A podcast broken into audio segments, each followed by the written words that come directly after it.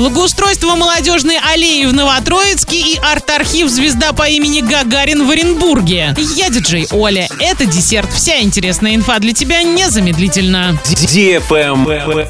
News. Администрация Новотроицка объявила тендер на благоустройство молодежной аллеи. Начальная максимальная цена контракта составляет 126 миллионов 561 тысяча рублей. Обновленный сквер располагается в квадрате между улицами Советской, Уральской, Юных Ленинцев и проспектом Комсомольским. Финансировать работы будут из федерального, областного и местного бюджетов. На молодежной аллее появится бетонный скейт-парк, малые архитектурные формы, архитектурные формы для собак, спортивная площадка, фонтан и многое другое. Объект будет находиться под видеонаблюдением. Работы должны будут завершить до 15 октября текущего года, а заявки от потенциальных исполнителей принимаются до 6 апреля. Правильный чек. Чек-ин. В понедельник 5 апреля в 16.00 в Оренбургской областной универсальной научной библиотеке имени Крупской состоится открытие эксклюзивного выставочного проекта Государственного архива Оренбургской области и художницы Екатерины Жадиной «Арт-архив. Звезда по имени Гагарин». Проект соединил в себе ретроспективный показ фотографий, собранных в рамках народной акции «Гагарин. Фото Оренбург» и живописные произведения из цикла «Улыбка Гагарина» современной художницы Екатерины Жадиной. Онлайн-трансляцию открытия можно будет посмотреть на официальных страницах Государственного архива Оренбургской области во ВКонтакте и в Инстаграм. Выставка будет доступна для посещения с 5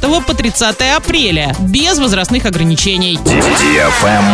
Лайк. Apple разрешила сервисным центрам в России официально чинить свою технику. Сделано это в рамках программы сотрудничества с независимыми сервисными центрами по всему миру. В рамках сотрудничества от Apple будут предоставляться оригинальные запчасти и руководство по ремонту, а также необходимые инструменты и средства диагностики и бесплатное обучение. В планах на этот год запуск программы независимых сервисных центров в 120 странах. На этом все с новой порцией десерта специально для тебя. Буду уже очень скоро.